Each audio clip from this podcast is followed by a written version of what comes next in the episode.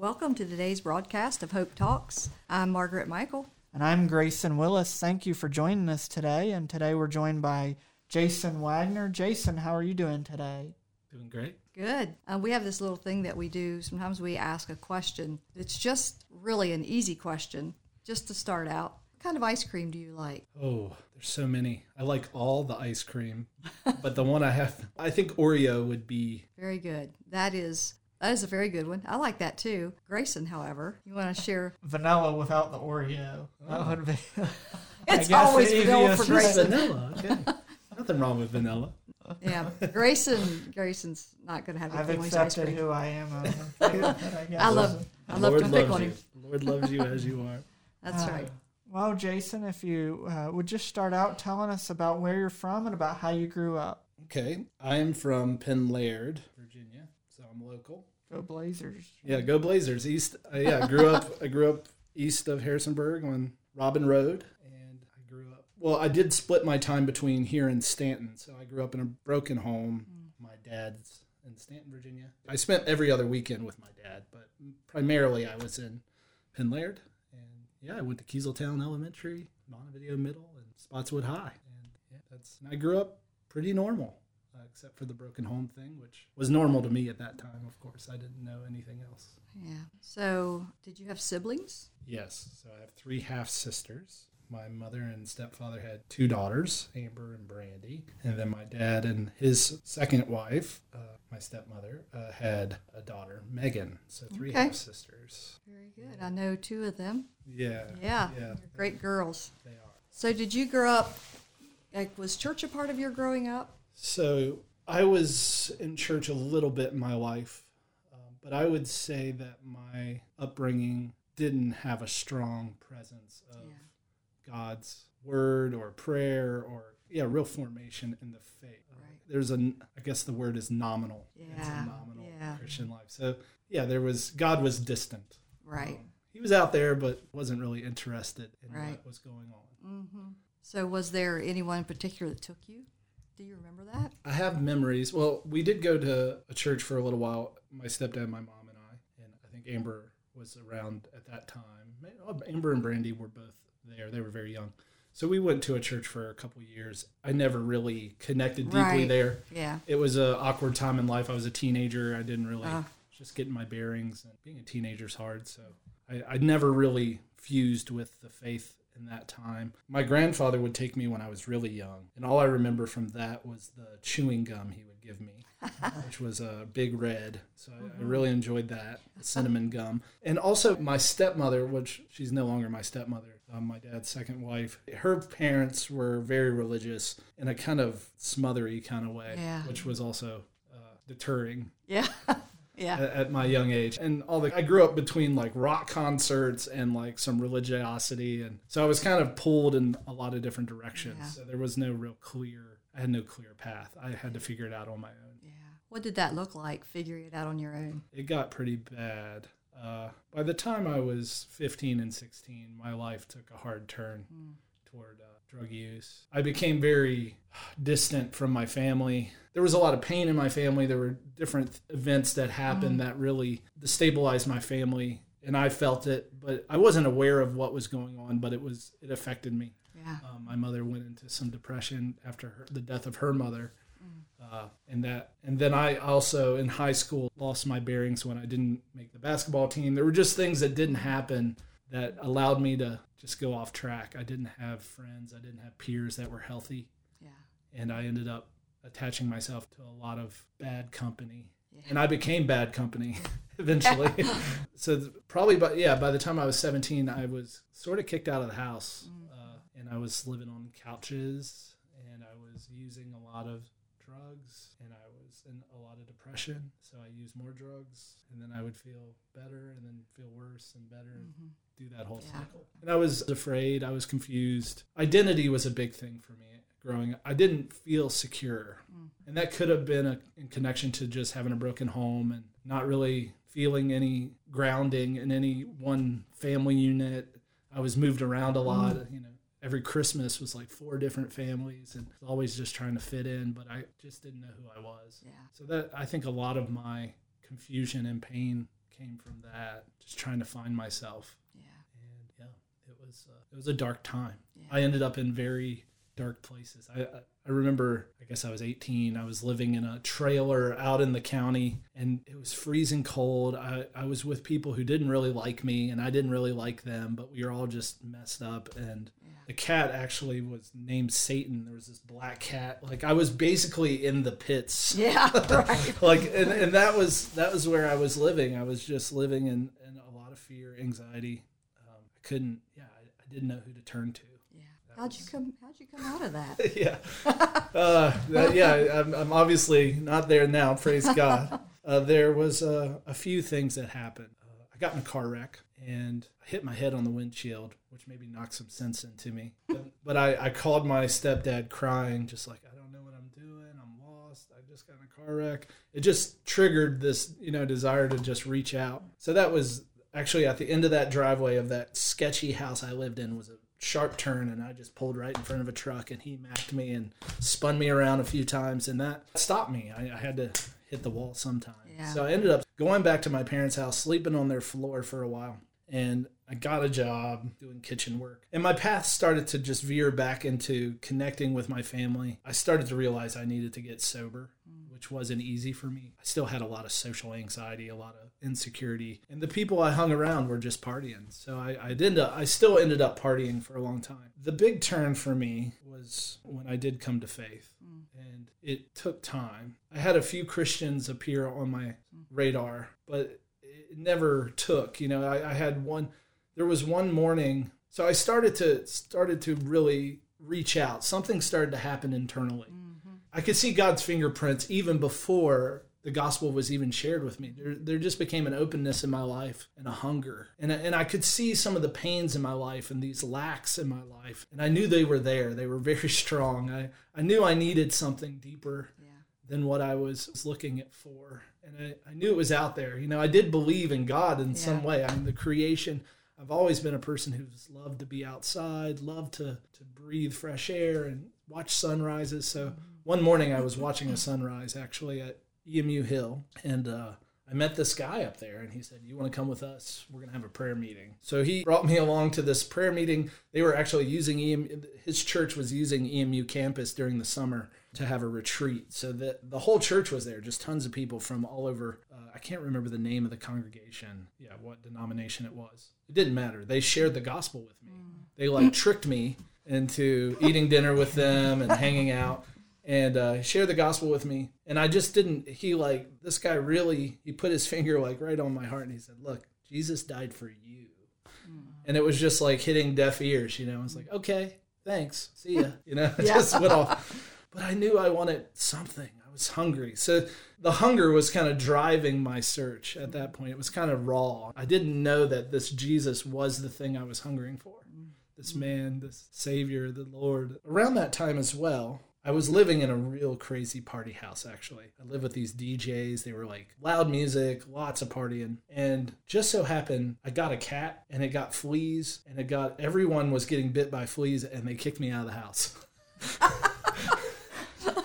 God has a strange way of Yeah. working. I ended up living by myself, and that was a good thing because I just needed to be off to myself. So I ended up living downtown in the Kiesel building. I walked everywhere. I didn't have a car. I got in a car wreck when I was 21. I decided not to drive anymore. Mm.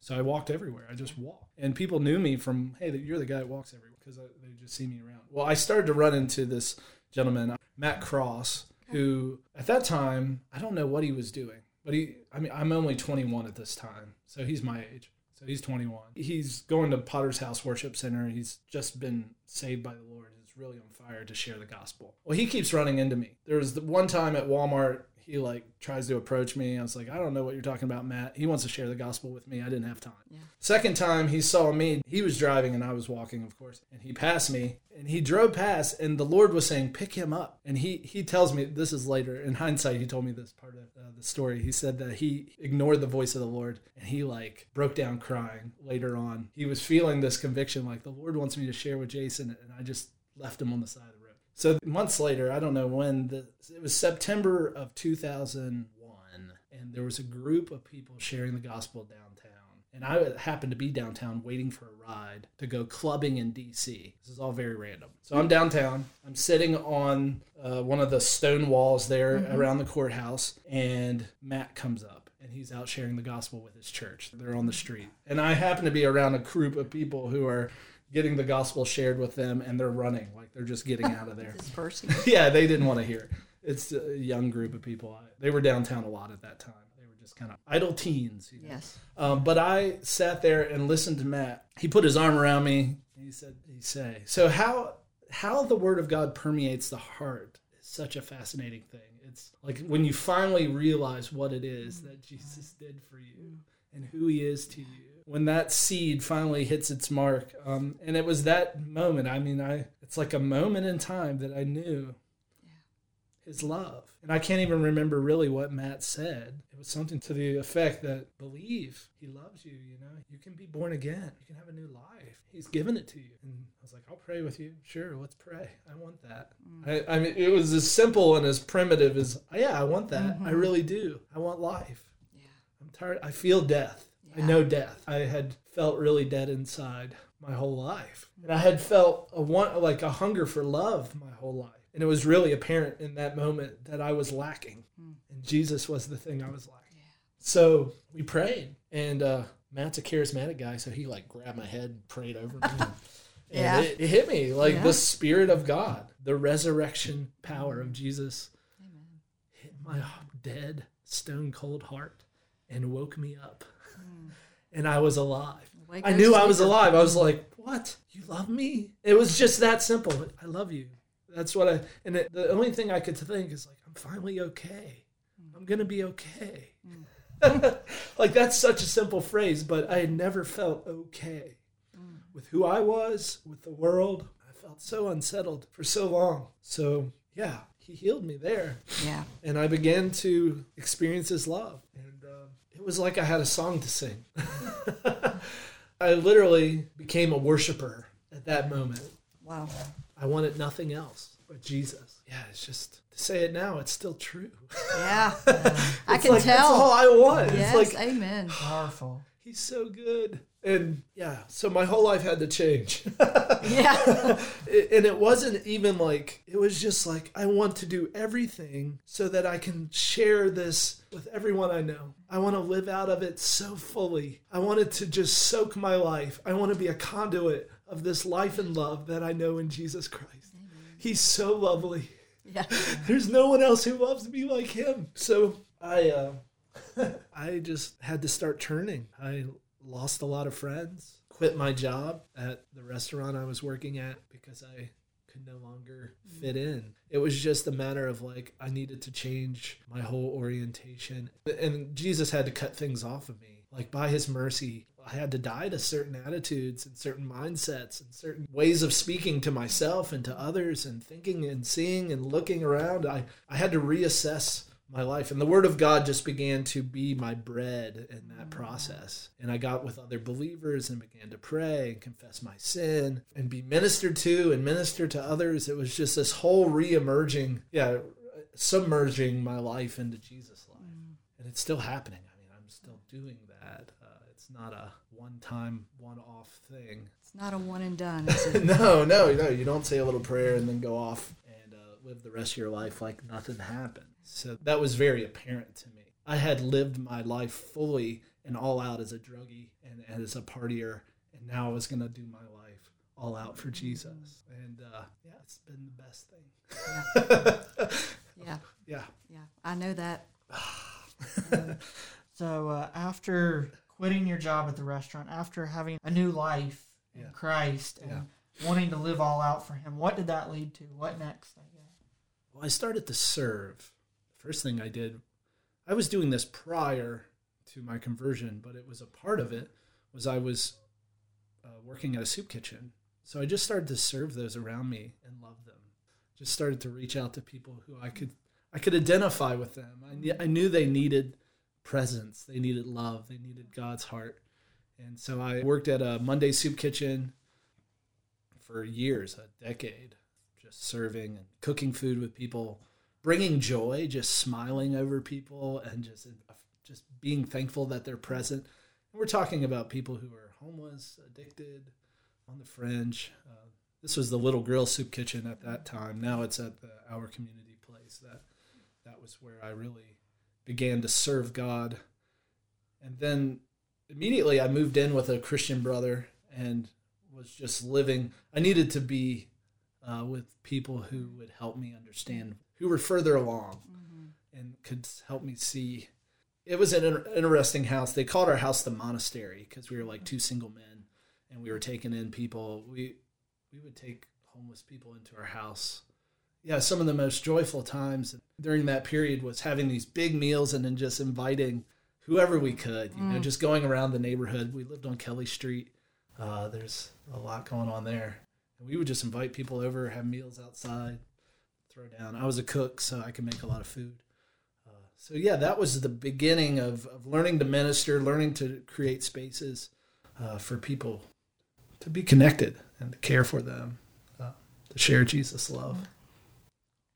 There's something, it's amazing when you've had that, the love of Jesus compels you, and you find yourself desiring to serve those and love those that you were on the other side of the table, right? Like, and uh, that's beautiful. Um, And that has continued um, in your life, I'm pretty sure.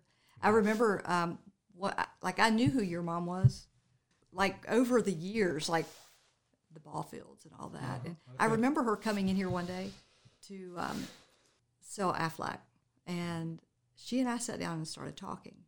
That's you're one of the first things she talked to me about that day because you were just you know at OCP, and um, they'd been down there. They'd heard you preach, Okay. and um, Yeah.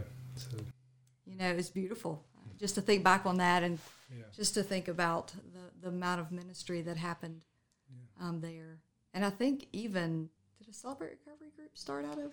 There was, yeah, the one that's now at the Asbury Okay. Methodist was there for uh, a time. I can't remember Yeah. how long. It was in conjunction with a farm. I was a part of a ministry that was out in Newmarket. We had a farm, and men would come there off the street who were struggling with addiction. So I was a part of that ministry for for about six years. So that was all. That was another step into going deeper into ministry, opening up my life more to to being a healing presence in the community. Yeah, Um, that was very difficult, though. I'm sure. I learned I, I got a lot of a lot of scars from trying to minister in hard places. Uh, it's not it's not all uh, victories. It's not for the faint of heart. no, no, no. Yeah, and there's a perseverance there, and the Lord has kept yeah kept me and all that. I've been thankful, and I was probably idealistic Mm, and a little a little naive, yeah, maybe more than a little. yeah. But you you learn things that have become a part of who you are, and so the farm and Yeah. And then, well, yeah, I went to seminary. I ended up going, I felt like the Lord was leading me to go to seminary. I was like, okay, here's someone who barely graduated high school.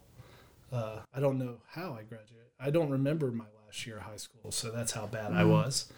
Um, yeah, it was really sad. It was a sad. That was a sad time.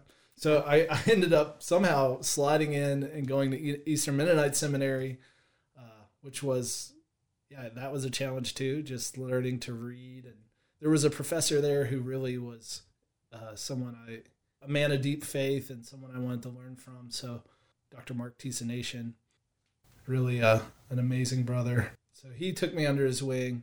I took all his classes that I could. He's just a solid believer, um, converted in a similar way, just in a revival.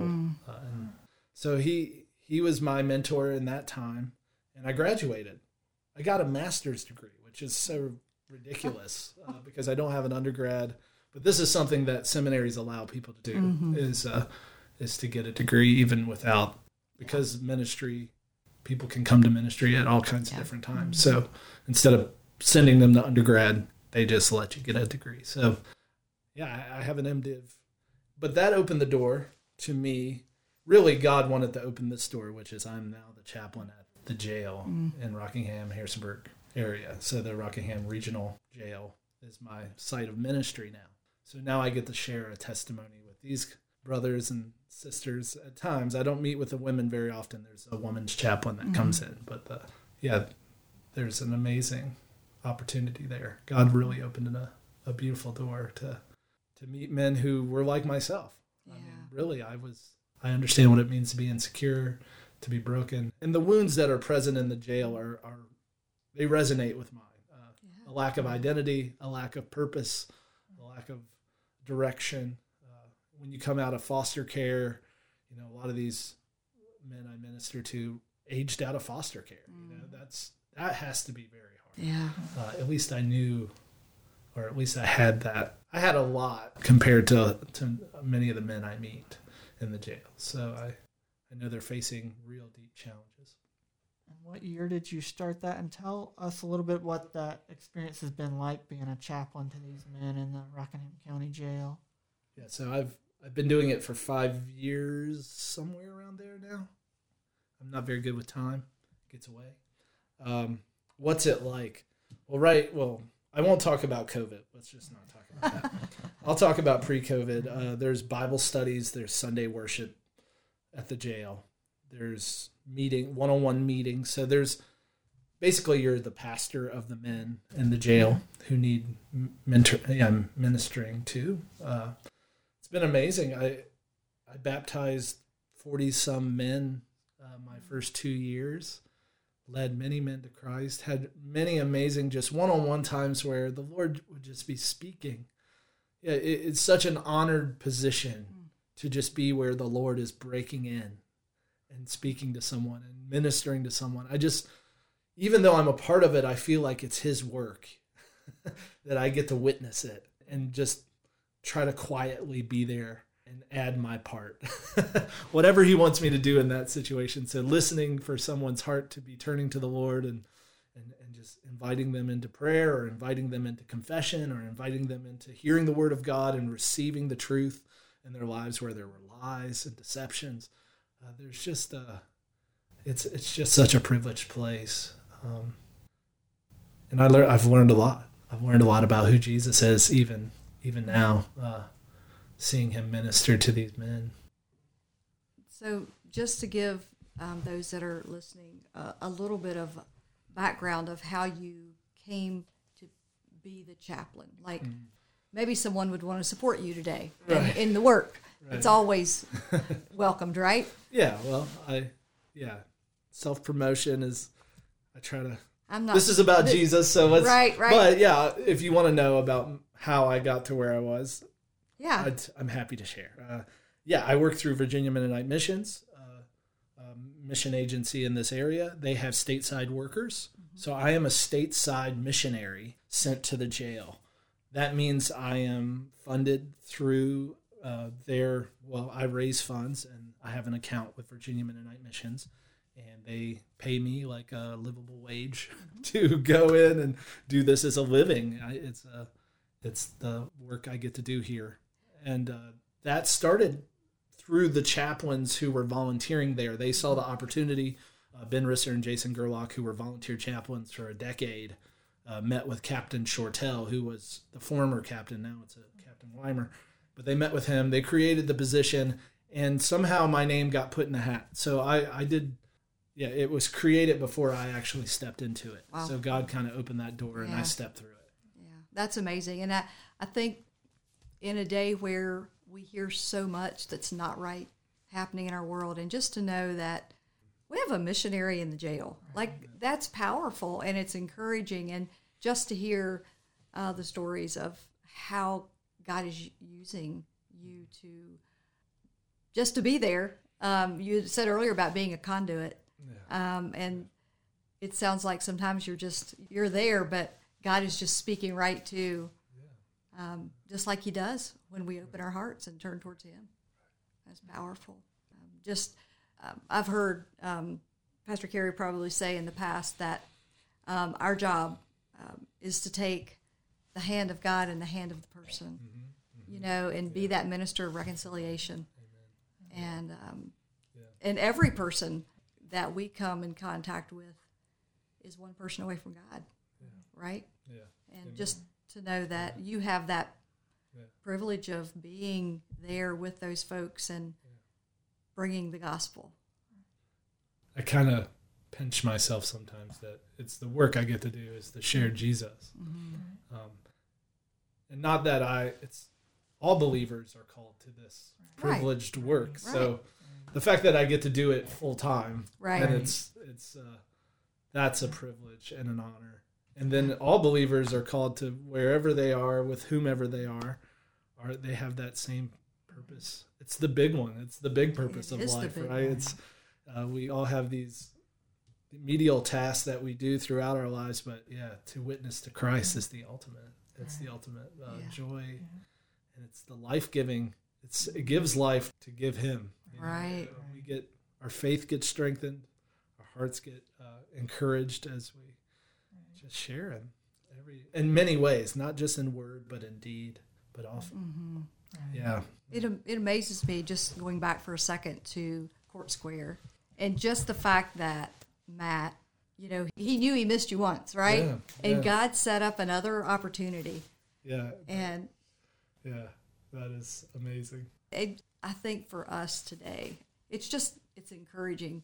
Yeah. God is such a God of second chances. And when we fail, um, that first time, he'll bring it around again, Right. you know, give us opportunity. Amen. Amen. Yeah. And I think that that Matt's heart, I just, I love Matt because he's such a, uh, when I first came to Christ, I would just go around with him and he would just share with people. And it was kind of awkward for me at first, you know, like, wow, this guy just shares the gospel with whoever. But he just doesn't want to miss that opportunity. And that's such a, a beautiful thing. It I certainly just- is.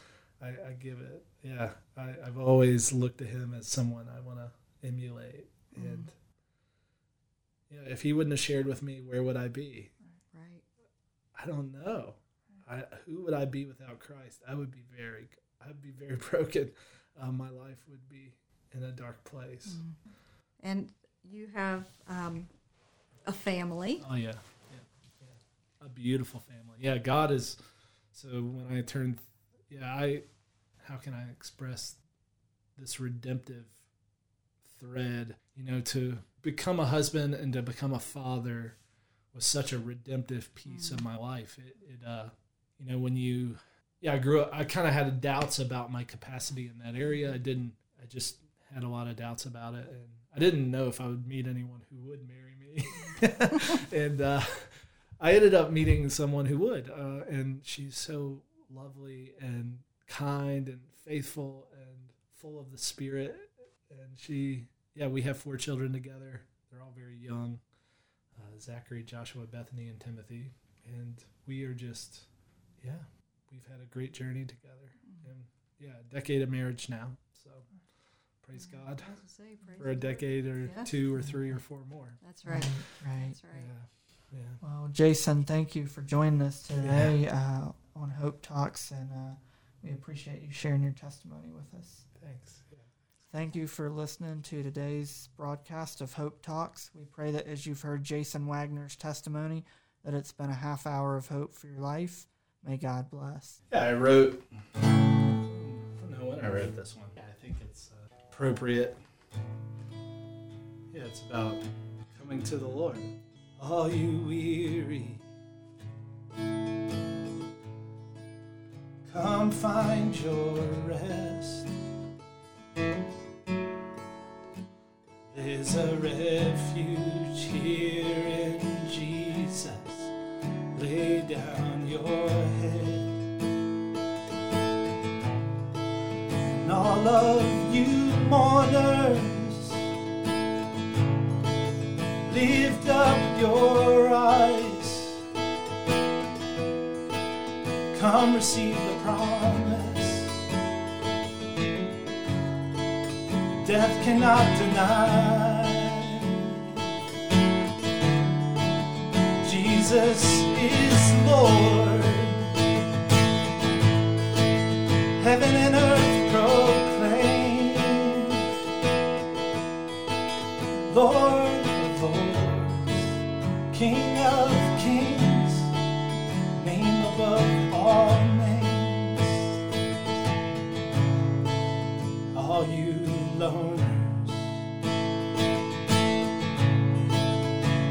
join the song. The heavens are declaring, come sing along. And all of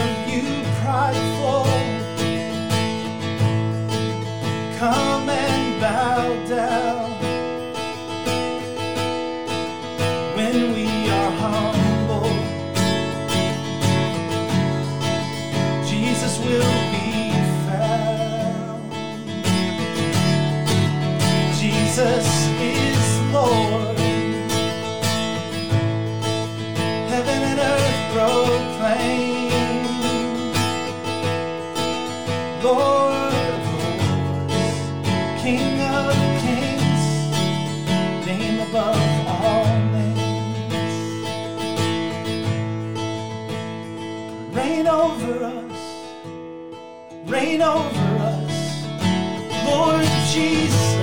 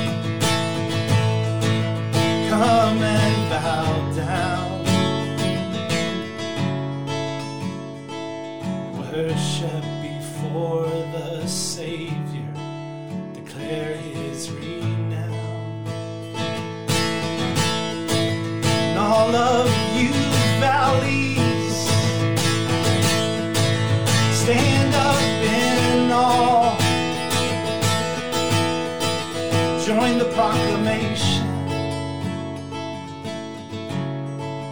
Jesus is Lord of all. Jesus is Lord. Heaven and earth proclaim Lord of lords, King of